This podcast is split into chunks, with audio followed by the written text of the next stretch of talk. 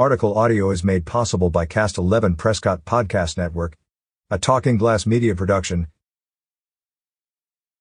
This June, the Granite Mountain Hotshots commemoration team will host a public memorial to honor the 19 Granite Mountain Hotshots who lost their lives fighting the Yarnell Hill fire 10 years ago on June 30, 2013.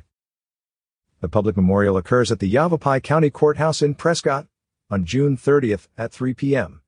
Invited speakers include Prescott Mayor Phil Goode, City of Prescott Fire Chief, Holger Durre Department of Forestry and Fire Management State Forester Thomas Torres, Arizona Governor Katie Hobbs, and Ryder Ashcraft, son of fallen Granite Mountain hotshot Andrew Ashcraft. Brendan McDonough, surviving member of the Granite Mountain Interagency Hotshot Crew, GMHC, will read the Hotshot Prayer.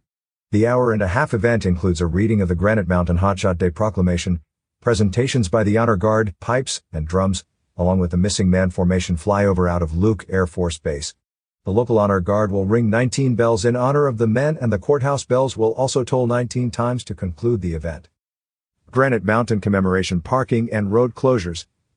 On Friday, June 30th, the city of Prescott will close down Goodwin Street from 7 a.m. to 9 p.m. and a portion of Cortez from 12 p.m. to 9 p.m. The closures allow for event apparatus staging, Granite Mountain family parking, and to accommodate other events taking place that day. The city of Prescott asks visitors to be mindful of the road closures and parking situation and to plan for extra time if attending the public commemoration.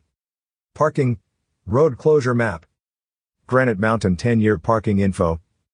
Participating agencies.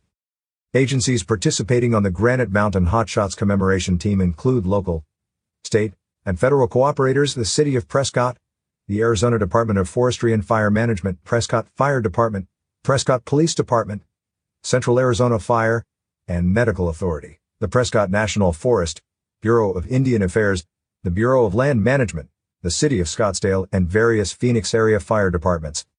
The Phoenix fire departments will provide backfill assistance and respond to emergency and medical calls to allow Prescott Fire Department and Central Arizona Fire and Medical Authority personnel to attend the ceremony.